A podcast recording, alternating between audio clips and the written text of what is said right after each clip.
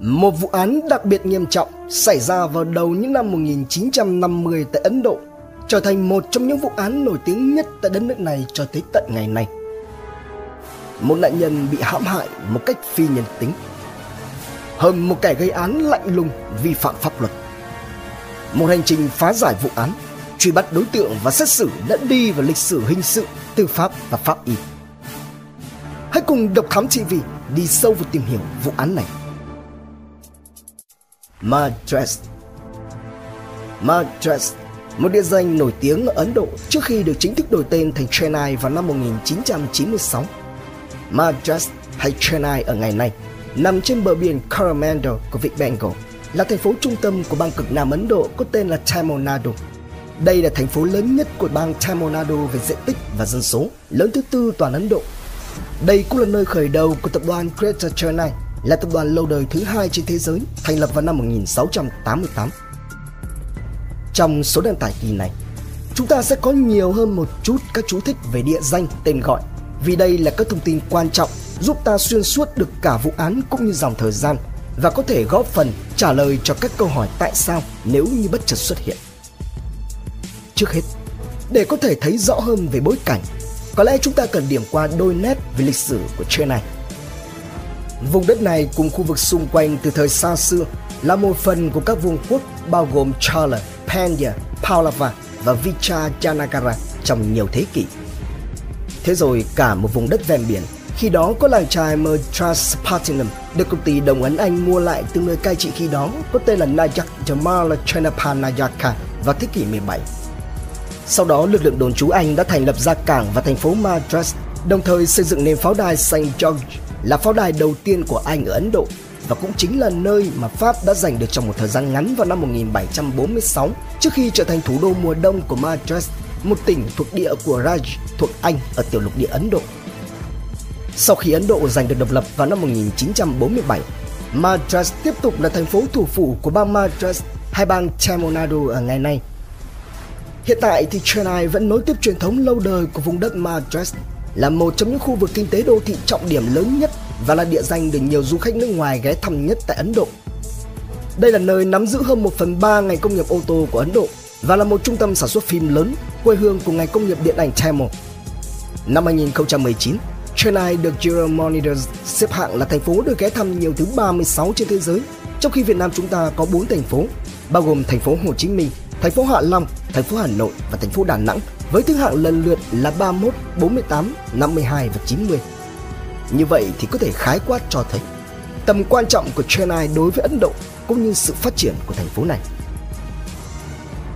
Quay ngược lại thời gian, về những năm đầu thập niên 50 của thế kỷ 20, khi mà Chennai còn mang tên Madras, nơi đây đã từng xảy ra một vụ án đặc biệt nghiêm trọng đi vào lịch sử tư pháp của Ấn Độ. Và tới tận ngày nay, những gì liên quan đến vụ án vẫn còn được nhắc đến theo nhiều khía cạnh khác nhau. Tất cả bắt đầu từ một chuyến xe lửa nặng mùi trên một hành trình không tưởng vào thời điểm đó. Chuyến xe lửa nặng mùi. Chuyến hành trình ta đang nhắc tới là việc kết nối giữa Madras và Ceylon, tên gọi cũ của Cộng hòa xã hội chủ nghĩa dân chủ Sri Lanka, một quốc đảo nằm ngoài khơi bờ biển bang Tamil Nadu ở phía nam Ấn Độ, được mệnh danh là hòn ngọc Ấn Độ Dương. Đúng, bạn không nghe nhầm đâu. Hãy thử tưởng tượng thế này. Bạn sẽ cảm thấy thế nào khi được nhìn thấy hoặc được trải nghiệm một chuyến tàu băng băng trên đường ray cắp mặt biển, nơi giao thoa giữa vịnh Bengal và biển Lakshadweep thuộc Ấn Độ Dương, bắc từ đất liền đến một quốc đảo? Xét về mặt khoa học và xây dựng thì đó là cả một sự tiến bộ lớn. Không gì khác hơn, chúng ta đang nhắc tới cây cầu vượt biển đầu tiên của Ấn Độ khánh thành vào ngày 24 tháng 2 năm 1914, ngay trước thềm Thế chiến thứ nhất chính thức nổ ra vào cuối tháng 7 cùng năm. Gần 40 năm sau ngày khánh thành, vào đêm ngày 28 tháng 8 năm 1952, chuyến tàu tốc hành Inter-Ceylon Express, hay có tên gọi khác là Baltimore, rời khỏi ga Egmore ở Madras, hướng thẳng vào màn đêm, lao về phía Ceylon, xình xịch chở theo hàng đoàn người trên tuyến huyết mạch kết nối giữa Ấn Độ và Ceylon. Theo hành trình, điểm dừng đầu tiên của chuyến đi sẽ dừng tại ga Dhanushkodi trên vịnh Bengal. Nào ngờ, vào trưa ngày 29 tháng 8, khi mà cả con tàu lao vào ngã ba và đang trên chặng đến ga Menamadurai thuộc quận Sivanganga, bang Tamil Nadu ngày nay. Gần như tất cả hành khách trên khoang hạng 3 của con tàu ấy đều phàn nàn về một mùi hôi nhức nhối tràn ngập trong không khí. Nó hôi đến mức khó chịu, một vài người bắt đầu hoa mắt chóng mặt. Thậm chí còn có thể thấy được cả cái cảm giác mùi tanh nhấp nhúa hòa quyện vào không gian. Những vị hành khách khó tính bắt đầu bực mình, chỉ trích, đòi phải gặp bằng được nhân viên tàu. Sự việc khiến cho người nhân viên soát vé đã phải nhanh chóng có mặt. Khi thấy người này, những vị hành khách đem sự việc kể lại và cho anh ta biết. Sau một hồi lần tìm, cuối cùng họ đã phát hiện ra điểm phát mùi bốc lên từ một gầm ghế, nhưng lại chẳng có bất cứ vị khách nào buồn cúi xuống xem nó là gì. Theo lời chỉ dẫn, anh soát vé cúi xuống, lôi từ trong gầm ghế ra một chiếc thùng thép màu xanh lá, nặng đến khó tả. Tiếng kim loại va đập chà sát vào nhau giữa chiếc thùng và mặt sàn toa tàu kêu lên kim kít, kéo theo là những vệt dài của một thứ chất lỏng bốc mùi nhỏ thành vũng. Nghi ngờ có chuyện chẳng lành, sau khi báo cáo thông tin, con tàu dừng lại tại ga Menamadurai, cách điểm cuối Dhanushkodi trước khi chuyển tiếp tới Ceylon chỉ còn hơn 70 km. Ngay tại ga dừng, cảnh sát và trưởng ga đã nhanh chóng có mặt để xác minh chiếc thùng thép. Tra cứu và rà soát khắp một lượt, họ mới nhận ra đây là một vật vô chủ, không thuộc về bất cứ ai trong danh sách ký gửi đồ đạc hàng hóa, và cũng chẳng có một ai đứng ra nhận nó thuộc về mình. Với sự chứng kiến của các nhân chứng độc lập, lực lượng cảnh sát nhà ga đã đi đến quyết định tiến hành tháo mở. Kết luận pháp y. Ngay khi nắp thùng vừa được cậy, bên trong là những thứ mà khó có người bình thường nào có thể đứng vững được. Đó là một mớ thịt của một hoặc những ai đó, bao gồm thân và các chi đã bị cắt rời, chia thành các phần trong tình trạng thối rữa phân hủy dưới điều kiện thời tiết nóng ẩm cuối tháng 8 ở miền Nam Ấn Độ. Ngay lập tức, thông tin được báo tới cơ quan chức năng liên quan, đồng thời trở thành một tin gây sốc, bom tấn gây hoang mang cực độ cho quần chúng nhân dân thị trấn nhỏ xưa này yên bình. Rất nhanh sau đó, cảnh sát Menamadurai đã có mặt, phong tỏa và tiến hành tiếp cận hiện trường. Qua khám nghiệm hiện trường, nơi phát hiện ngoài các phần của người thì bên trong thùng thép không có bất cứ giấy tờ hay vật dụng nào khác. Toàn bộ nhanh chóng được gửi tới trụ sở cảnh sát Madurai cách đó hơn 96 km để tiến hành nghiệm thi. Sở dĩ phải chuyển đi với một khoảng cách xa tới như vậy là bởi mặc dù được phát hiện tại Menamadurai, nhưng vào thời điểm phát hiện ra thì thị trấn Menamadurai là một phần của quận Ramnath, nay đổi tên thành Ramanathapuram, có khi đó là nơi có chung trung tâm hành chính với Madurai. Kết quả nghiệm thi được thực hiện tại bệnh viện Oskin bởi các cán bộ pháp y và lực lượng y tế quận, cho thấy đây là 5 phần của một người nam giới bị chia ra bởi một vật sắc. Các vết cắt gọn gàng, ráp nối khớp trong tình trạng lõa thể chỉ có tới cổ, có vết thương chí mạng ở ngực trái, chân đi tất màu xanh lá, quanh eo có quấn một sợi chỉ dây màu đỏ đã cắp bao quy. Với 4 luận điểm chính. Thứ nhất là qua bản chụp X quang với sự xuất hiện của việc hợp nhất hai xương ở lưng dưới. Thứ hai là phần bao phủ cơ quan giữa háng bị cắt bỏ. Vào thời điểm đó thì có nghĩa là khả năng cao việc này liên quan tới nghĩa vụ phải thực hiện, hay nói cách khác là người này theo một tôn giáo nào đó mà việc cắt bỏ là quy định cũng như là nghi lễ bắt buộc. Thứ ba, chân đi tất màu xanh lá. Thứ tư, người Hồi giáo có nghi lễ Sunnat phù hợp với điều kiện thứ ba và họ cũng thích màu xanh lá cây hơn cả. Do đó nên lực lượng pháp y đã đưa ra kết luận rằng người được tìm thấy là một người nam thanh niên Hồi giáo nằm trong độ tuổi khoảng 24 đến 25. Mọi kết luận và phương hướng điều tra ngay lập tức tập trung vào hướng đi này, và nhiệm vụ quan trọng trước mắt của cơ quan điều tra là phải gấp rút xác định được danh tính của người xấu số. Mất tích. Trong khi phía cảnh sát Madurai đang lên phương án và triển khai đồng bộ các biện pháp nghiệp vụ nhằm xác định danh tính, thì ở Madras cách đó gần 500 km, vào sáng ngày 30 tháng 8, một tin giật gân xuất hiện trên tờ báo địa phương: doanh nhân nổi tiếng thành phố mất tích. Điều gây kinh hoàng, hoang mang, lo lắng vô cùng trong quần chúng nhân dân tại địa phương, đó là việc Madras xưa nay cho dù là sầm uất phát triển là thế, nhưng đây lại là một thành phố có thể nói là khá êm đềm, ít tội phạm, lại càng ít hơn nữa các vụ án đặc biệt nghiêm trọng. Thậm chí đáng kinh ngạc với dư luận hơn khi đây là một trong những vị đại gia giàu có, nổi tiếng bậc nhất tại Madras khi ấy. Đó là ông C. Alavandar, 42 tuổi, một cựu quân nhân sau khi xuất ngũ đã tìm đường khởi nghiệp, làm nên mọi thứ từ hai bàn tay trắng, là sự ngưỡng mộ của nhiều người và cũng gần như là một trong những người tiên phong áp dụng hình thức kinh doanh bán hàng trả góp, là một hình thức cực kỳ mới mẻ và tiên tiến trong thương mại tại thời điểm đó tại Madras. Nó mang tới ánh sáng sở hữu các sản phẩm đắt đỏ cho nhiều đối tượng khách hàng khác nhau. Những thứ vốn dĩ trước này chỉ có người giàu mới đủ khả năng mua được với một lần thanh toán duy nhất. Địa chỉ kinh doanh chính của ông Alavandar nằm ở vị trí đặc địa ngay chính giữa khu vực Georgetown, Madras, là khu thương mại sầm uất và cũng là khu vực tọa lạc các trụ sở của chính quyền nơi đây vào thời điểm đó. Nhưng trước đó một ngày, vào sáng ngày 29 tháng 8, đồn cảnh sát Đại học Luật ở Esplanade, Georgetown, Madras đón tiếp một người phụ nữ trông có vẻ mệt mỏi, bồn chồn, lo lắng, đứng ngồi không yên. Đi cùng là một người đàn ông trông có vẻ giàu có. Cô này tự xưng mình là vợ của doanh nhân Alavandar đến trình báo về việc chồng mình mất tích. Người đi cùng cô là đối tác, bạn làm ăn và cũng là cấp trên, ông MC Cullen, một vị doanh nhân thậm chí còn nổi tiếng hơn cả Alavandar, sở hữu thương hiệu Gem & Company chuyên về bút máy nổi tiếng toàn Ấn Độ. Thậm chí cho tới ngày này, thương hiệu này vẫn còn đang tồn tại và sống rất khỏe, cung cấp tới hàng ngàn các sản phẩm với dòng chủ lực là bút Kama thủ công hoàn toàn. Qua xác minh các thông tin được cung cấp, phía cảnh sát ghi nhận rằng ông Alavandar sinh sống tại phố Nacho Pillaya Coil, Georgetown, là một khu giàu có với các tòa nhà mặt phố. Kể từ lần cuối cùng được nhìn thấy vào trưa ngày 28 tháng 8 sang tới sáng ngày 29 tháng 8, ông Alavandar không hề về nhà, không xuất hiện ở bất cứ đâu. Trong đó sáng ngày 28, ông Alavandar có tiếp xúc với một người phụ nữ trẻ tại cửa hàng của mình. Sau đó thì 4 người bao gồm ông Alavandar, ông Cullen, ông Ramaswamy Venkataraman, chính là người sau này trở thành Tổng thống thứ 8 của Ấn Độ vào ngày 25 tháng 7 năm 1987. Cùng người phụ nữ trẻ quen biết ông Alavandar đi xe ngựa tới nhà người phụ nữ này ở số 62 đường Nghĩa Trang thuộc Royapuram, một địa phương ở phía bắc Madras. Tại đây, ông Alavandar cùng mấy cô gái trẻ xuống xe và cũng từ đó cho đến nay thì không rõ tung tích. Sau đó, vợ ông Alavandar cùng với ông Cullen đã quay trở lại địa chỉ mà ông Alavandar xuống xe để hỏi thăm. Thế nhưng khi gõ cửa, một người đàn ông xuất hiện, giới thiệu mình là chồng của người phụ nữ và cho biết chưa từng thấy ông Alavandar đến đây dù chỉ một lần. Giống hỏi. Ngay trong cùng ngày, thanh tra Ramanatha Ayer thuộc đồn cảnh sát đạo luật đã tức tốc đạp xe đến địa chỉ số 62 đường Nghĩa Trang, Royapuram với ý định là tìm kiếm người phụ nữ trẻ như trong thông tin do ông Cullen cung cấp. Nhưng thật không ngờ, trước mắt viên thanh tra lại là một căn nhà không bóng người, kín cổng cao tường với một ổ khóa to đùng ngay trước cửa chính. Người phụ nữ không có nhà.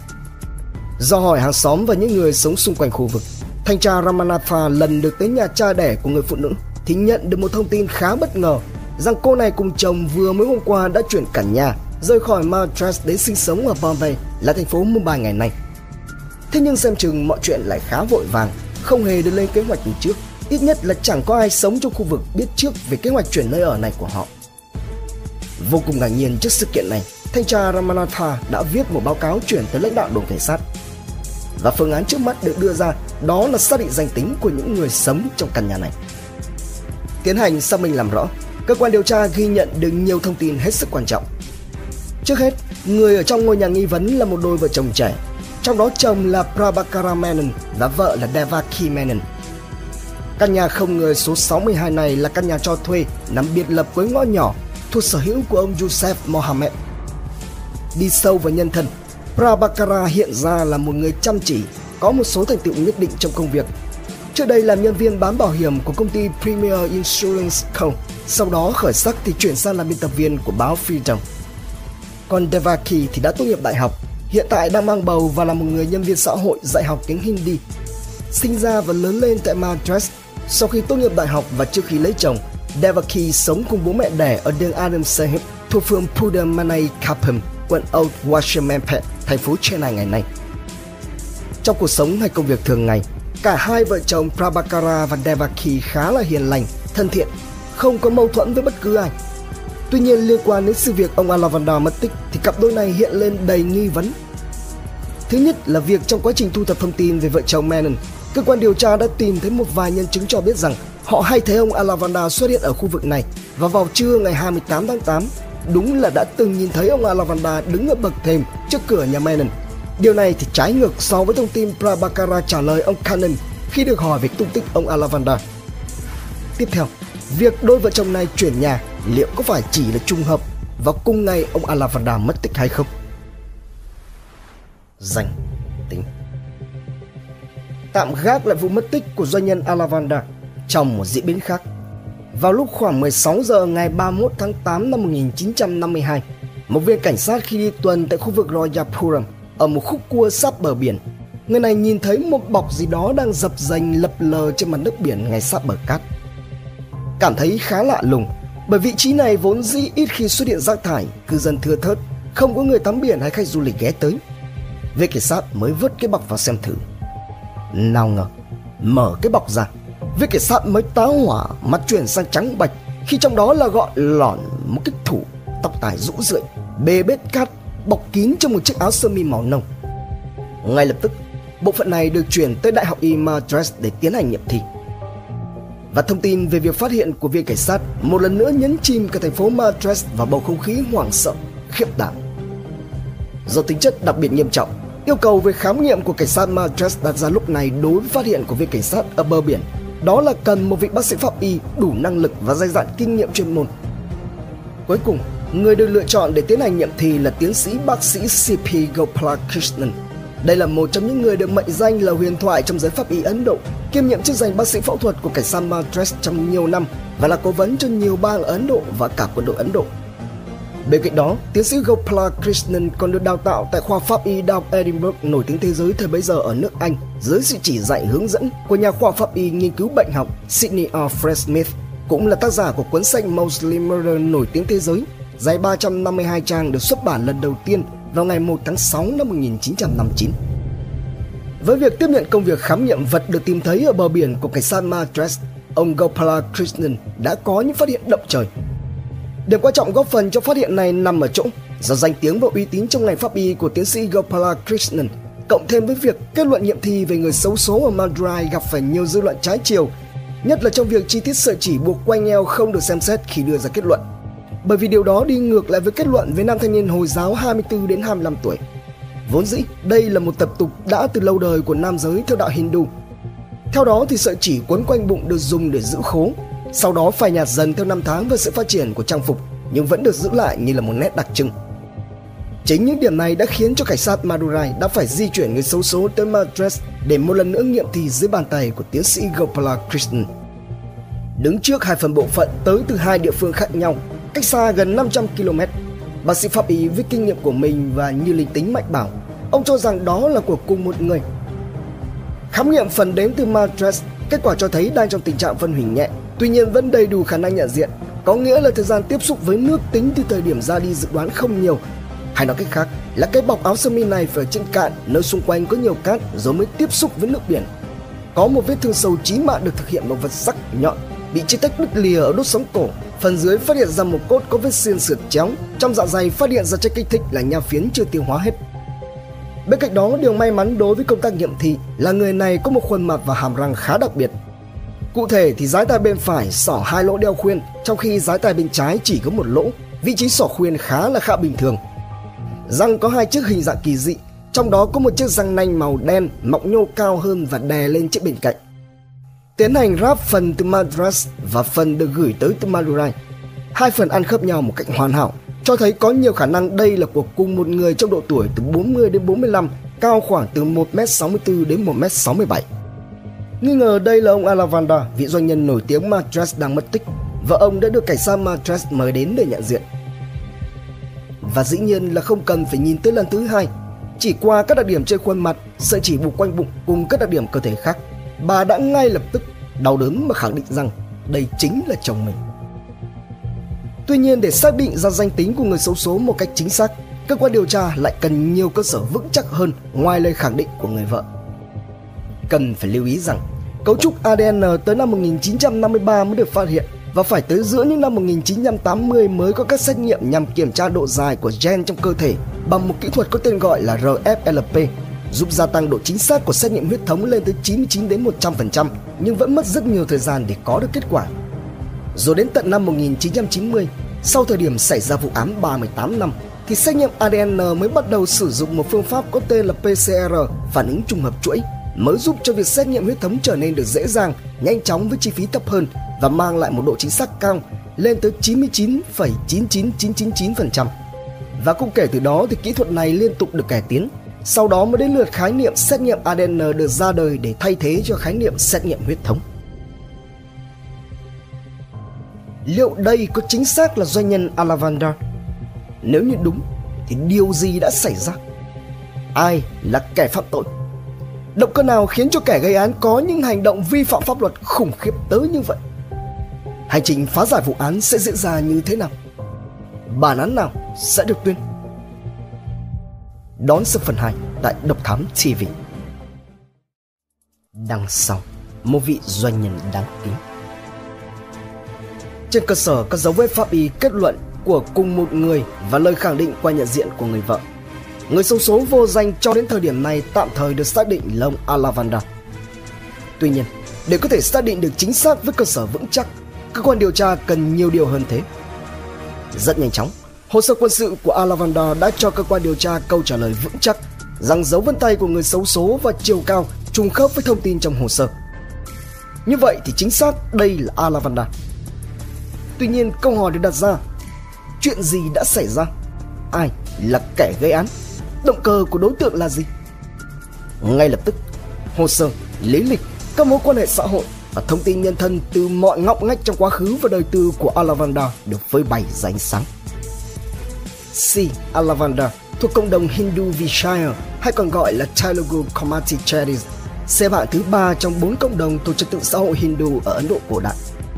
Đây là một cộng đồng gồm các thành viên có truyền thống nói tiếng Telugu, phần lớn làm nông nghiệp, kinh doanh và buôn bán nên có nhiều người giàu có, nổi tiếng khi mà thị trường mở cửa, giao thương thuận lợi, đồng thời có được những đặc quyền nhất định với người Anh trước độc lập. Chỉ có một số ít còn lại là nghèo hơn hẳn, và Alavandar sinh thời thì thuộc về bộ phận thiểu số ấy. Lớn lên, Alavandar nhập ngũ và sau đó làm tứ sĩ quan tại Bộ Chỉ huy Quân sự của quân đội Ấn Độ thuộc Anh trong Thế chiến thứ 2, đóng quân tại Avanti, nay là thành phố Avanti, thuộc về quận Thiruvallar, bang Tamil Nadu. Sau khi giải ngũ theo diện về hưu non, Alavandar bắt đầu học theo những người ở cùng cộng đồng của chí khởi nghiệp. Vào thời gian này, ngay sau Thế chiến thứ 2, thời đại của nhựa dường như bắt đầu bùng nổ ở Ấn Độ. Người ta nhanh chóng bị nhựa thu hút, mê mẩn bởi vì màu sắc, độ tiện nghi, khả năng mang theo và quan trọng nhất là giá cả của nó. Thế là như cá gặp nước, anh hùng gặp thời, Alavandar với sự nhạy bén về thương mại đến từ cộng đồng Vishaya đã nhanh chóng nhập cuộc thương trường với khởi nghiệp trong ngành nhựa. Được một khoảng thời gian, qua các mối quen biết trong cộng đồng Vishaya, Alavandar mới làm quen được với ông Cullen và được ông này giúp đỡ nhận về làm đại lý, đồng thời cho Alavandar một kiosk mặt tiền ở Yorktown, ngay trụ sở chính của German Company, để mở cửa hàng bút máy. Vào thời điểm đó, tại Ấn Độ, những chiếc bút máy thủ công giống như sản phẩm của German Company là những mặt hàng quan trọng, giá trị. Và từ khi mà đồ nhựa bùng nổ thì những chiếc bút có thương hiệu lại càng trở nên phổ biến và được tìm mua nhiều hơn nữa. Do đó nên công việc kinh doanh của Alavandar ngày càng thuận lợi, phát triển, giúp cho một cựu quân nhân giải ngũ sớm đi lên từ hai bàn tay trắng. Có được quan của để, vừa duy trì công việc kinh doanh nhựa và bút của German Company, Alavandar dần dà nghĩ thêm cách để có thêm tiền. Sau khi các công tìm hiểu, học hỏi, Alavandar dấn thân vào một công việc kinh doanh nữa, đó là sari. Đây vốn là trang phục truyền thống của người phụ nữ Ấn Độ, vô cùng được ưa chuộng và gần như là ai cũng mặc nó mỗi ngày. Ở hiện tại, với sự phát triển của ngành công nghiệp thời trang, sari dần mất đi chỗ đứng của mình trong trang phục hàng ngày của phụ nữ Ấn Độ ở đô thị. Tuy nhiên, ở các khu vực ngoại đô hay nông thôn thì đây vẫn là trang phục phổ biến. Bằng sự tinh quái của một con buôn, Alavandar đã nhanh chóng áp dụng hình thức mua hàng trả góp cho các sản phẩm sari của mình, tạo nên một cơn sốt về hình thức thanh toán và mua sắm sari thời bấy giờ ở Madras, đồng nghĩa với việc tên tuổi và tiếng tăm cũng như tài lực của Alavandar ngày càng lên cao như diều gặp gió. Tuy nhiên, Alavandar lại là một người có những góc khuất mà khó ai có thể ngờ đến. Mặc dù đã có vợ và hai con, nhưng bên trong Alavandar lại là một con quỷ háo sắc, luôn thèm khát và tìm kiếm mọi cách để nắm trong tay càng nhiều phụ nữ càng tốt. Cũng vì thế nên Alavandar đã sớm sa đà vào những thú vui không lành mạnh. Để nâng cao khả năng và thời gian mây mưa, Alavandar tìm đến bác sĩ để cắt bao quy với một niềm tin ngớ ngẩn phi khoa học rằng điều đó sẽ giúp cải thiện trình độ ABC của mình. Bên cạnh đó, Alavandar trở thành một kẻ sống không thể thiếu đi phù dung, nhà phiến. Đây là thứ được Alavandar dùng để giảm bớt những cơn hèn suyễn thường xuyên, nhưng nó cũng là thứ mà Alavandar bằng cách nào đó đã tin tưởng và tôn thờ rằng nó sẽ khiến kích thích cảm giác và gia tăng độ máu lửa. Với những tật xấu và góc khuất như vậy, Alavandar đã sử dụng công việc kinh doanh của mình để có thể trục lợi và thỏa mãn bản thân. Xuất phát từ việc luật pháp lúc đó quy định rằng hàng hóa mua theo hình thức trả góp sẽ không thuộc quyền sở hữu của người mua và người mua chỉ có quyền sử dụng cho đến khi hoàn tất khoản thanh toán cuối cùng. Từ khi mua cho đến khi hoàn tất thanh toán, bên bán sẽ là chủ sở hữu, đóng vai trò là người cho thuê đối với người mua. Và điều này thì vô hình cho phép Alavandar có được phương tiện để thực hiện hàng loạt những trò đê hèn bẩn thỉu của mình. Mỗi khi có người phụ nữ trẻ đẹp hoặc là nhà nghèo đến mua sari hoặc mua bút, Alavandar luôn cố gắng hướng họ đến phương thức trả góp khi thanh toán. Sau đó, đe dọa sẽ lấy lại hàng hoặc là đưa ra pháp luật, hoặc hứa hẹn là không lấy thêm tiền nữa, đi cùng với yêu cầu là con mồi phải theo Alavandar đi nhà nghỉ hoặc khách sạn. Khi có được nhiều tiền, Alavandar ngày càng ăn mặc bảnh chọe, mau mè, sức nước hoa khắp người, lúc nào cũng xuất hiện với một bộ dạng bóng bẩy. Chẳng thế mà trong số những người bạn thân của mình, có người nói rằng tuy là Alavandar không hề đẹp trai nhưng lại có vô vàn cô gái sẵn sàng chạy theo. Thậm chí có lần, Alavandar còn mạnh mồm khoe là đã ngủ với hơn 400 người khác giới ở đủ mọi lứa tuổi, mọi tầng lớp.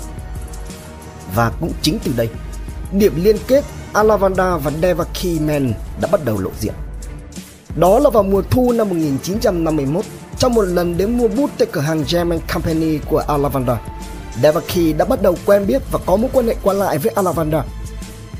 Nhưng vào thời điểm ngày 28 tháng 8 năm 1952, Devaki khi đó đang mang bầu. Vậy thì Alavandar đến nhà Devaki để làm gì? Lần theo dấu vết. Quay trở lại với căn nhà thuê của vợ chồng Menon ở Madras, cơ quan điều tra sau khi liên hệ với ông Joseph, chủ nhà, đã vào được tới bên trong. Không có gì ngoài một căn nhà trống hơi người, nhiều dấu vết để lại cho thấy người ở đây đã vội vã dọn dẹp chuyển đi đến mức nào. Khám nghiệm cẩn thận căn nhà, cảnh sát Madras nhận thấy nhiều dấu hiệu nghi vấn. Thứ nhất, trên tường ở một số vị trí khác nhau và trong nhà bếp có dấu vết bàn tay in hằn để lại màu đỏ thẫm. Bên cạnh đó, trong chiếc cối xay bằng đá kiểu cổ phát hiện ra một chất làm màu đỏ. Tiến hành kiểm tra bằng hóa chất qua phản ứng hóa học thì xác định là của người. Bên cạnh đó, cơ quan điều tra cũng liên tục thu thập được hàng loạt các chứng cứ, nhân chứng cho thấy đôi vợ chồng Prabhakara và Devaki là những nghi phạm số 1 của vụ án. Đầu tiên, các trinh sát đã tìm thấy một cậu bé 13 tuổi có tên là Keiti Narayanan, quê quán ở Coimbatore, có tên gọi khác là Kovai, là khu vực tọa lạc bên sườn của các đồi Nilgiri phía trên sông Nile, nay là thành phố thuộc bang Tamil Nadu. Narayanan là người làm thuê giúp việc cho vợ chồng nhà Menon để sắp xếp chỗ ngủ, ăn ở ngay tại vườn bên ngoài căn nhà. Cậu bé cung cấp thông tin rằng trước khi chuyển nhà đi, vào một đêm nọ, vợ chồng ông chủ có bàn bạc và lên kế hoạch trừ khử một ai đó có tên là Alavandar. Trong đó, Prabhakara luôn tỏ ra bực bội, yêu cầu Devaki phải dẫn người đàn ông đó về nhà. Vào ngày 28 tháng 8, Narayanan được Prabhakara đưa cho tiền tiêu vặt và nói hôm nay nghỉ, cho phép cậu đi chơi xung quanh Madras.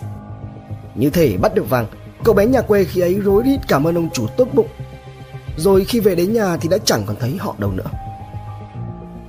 Bên cạnh đó, cơ quan điều tra còn ghi nhận được nhiều thông tin hết sức quan trọng thông qua việc vận động quần chúng nhân dân tố giác tội phạm.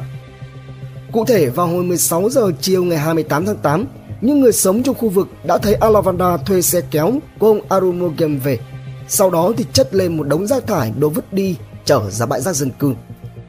Tuy nhiên, khi kéo xe đến đoạn khúc cua giáp biển, Prabhakara lại lấy ra trong đống rác một bọc có hình dạng giống như quả bí ngô, rồi không đi cùng ông Arumugam tới bãi rác nữa mà lại đi xuống dưới bờ cát.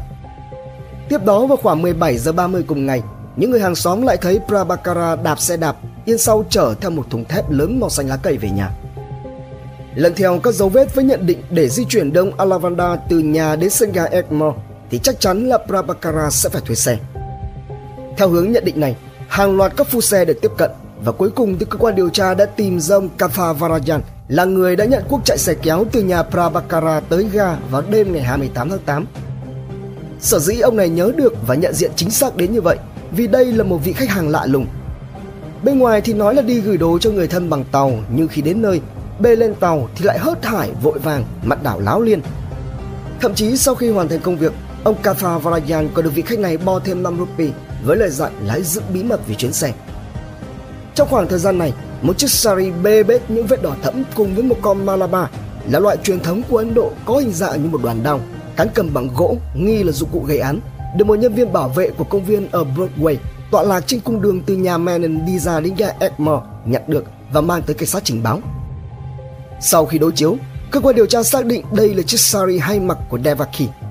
Đồng thời qua rà soát khắp các cửa hàng bán thứ đồ tương tự ở Madras thì cuối cùng cảnh sát cũng có được cho mình thông tin một chủ cửa hàng xác nhận Devaki là người đã mua con Malabar vào sáng ngày 28 tháng 8. Tiếp tục, căn cứ vào thông tin nhân thân, vòng tròn mối quan hệ xã hội và các địa điểm có thể lui tới cùng với hơn 50 nhân chứng cung cấp thông tin về hành tung của vợ chồng nhà Menon, cảnh sát Madras đã lần tới được Bombay. Với sự hỗ trợ của cảnh sát địa phương, cơ quan điều tra đã có được địa chỉ nơi lẩn trốn của vợ chồng nhà Menon và lên phương án vây bắt. Sau đó bằng các biện pháp nghiệp vụ, vào ngày 13 tháng 9 năm 1952, cảnh sát Madras đã tóm gọn được Prabhakar Menon khi mà tên này đã cạo sạch râu ria hòng thay đổi nhân dạng, đang xuất hiện ở bãi biển Kekaon Chowpatty, vốn là một bãi biển công cộng nổi tiếng ở Ấn Độ, chạy dọc theo đường vòng cổ Nữ Hoàng tiếp giáp với Marine Drive ở khu vực Kekaon, phân khu Konkan của Bombay. Ngày 22 tháng 9 năm 1952, Devaki sau khi xuất viện do phá thai cũng lập tức bị bắt, nơi ở của các đối tượng cũng nhanh chóng được khám xét.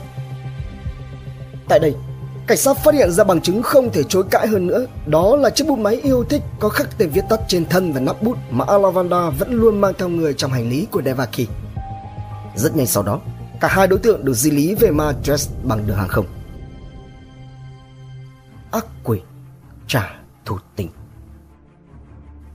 Tuy đã thu thập được các thông tin chứng cứ xác đáng, nhưng cảnh sát Madras vào thời điểm đó cảm thấy vẫn chưa đủ. Bên cạnh đó, các bằng chứng đang chỉ dấu cơ quan điều tra về hướng Prabhakara là kẻ chủ mưu, còn Devaki chỉ là đồng phạm. Do đó, các điều tra viên đã tiến hành mở một cuộc thảo luận về thỏa thuận với Devaki. Nội dung xoay quanh việc Devaki sẽ đồng ý ra làm chứng trước tòa để chống lại chồng là Prabhakara, đổi lại lấy việc ân xá. Tuy nhiên, lời đề nghị này ngay lập tức bị Devaki bác bỏ.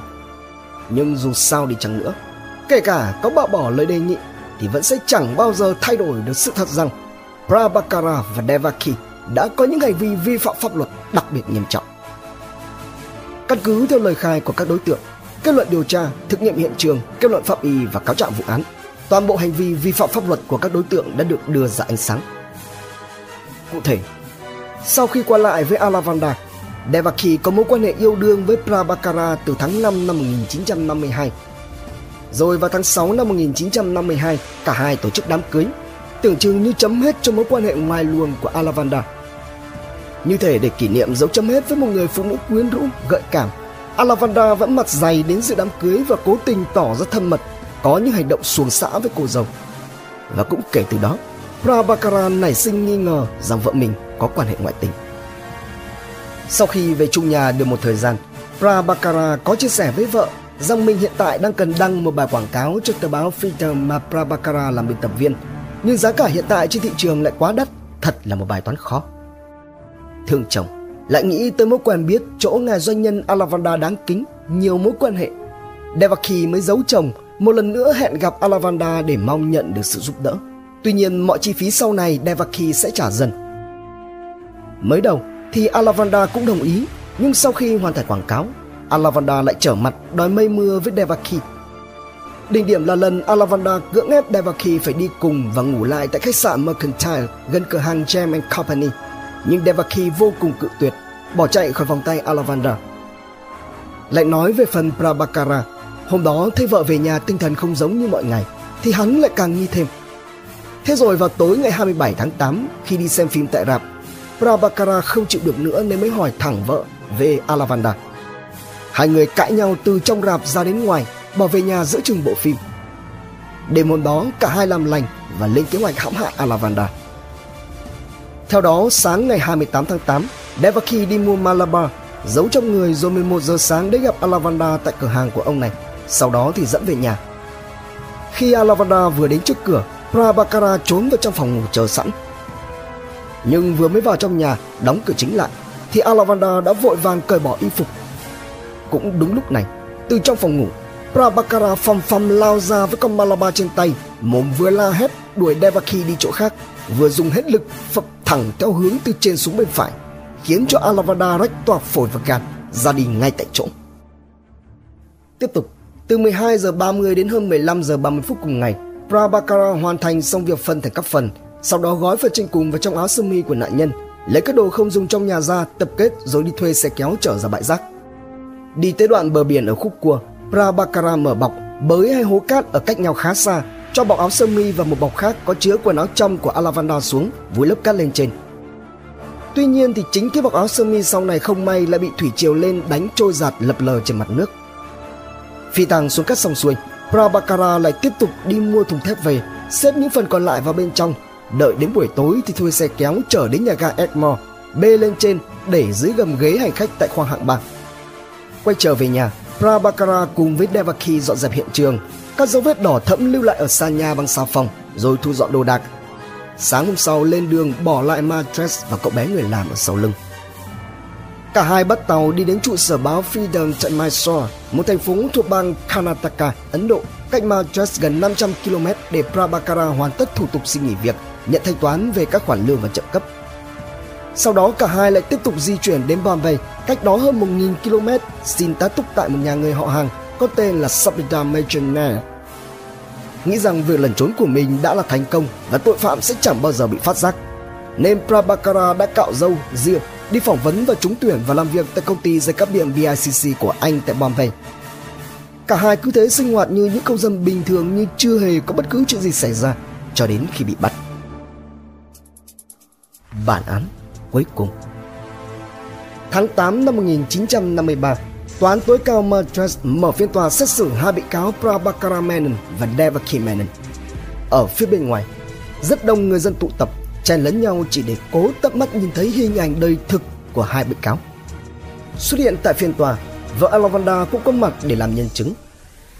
Càng đau thương hơn khi phía công tố đưa ra chiếc tủ cứng được vật chứng cùng của ông Alavandar đã bị cắt lìa để cô nhận diện chồng mình.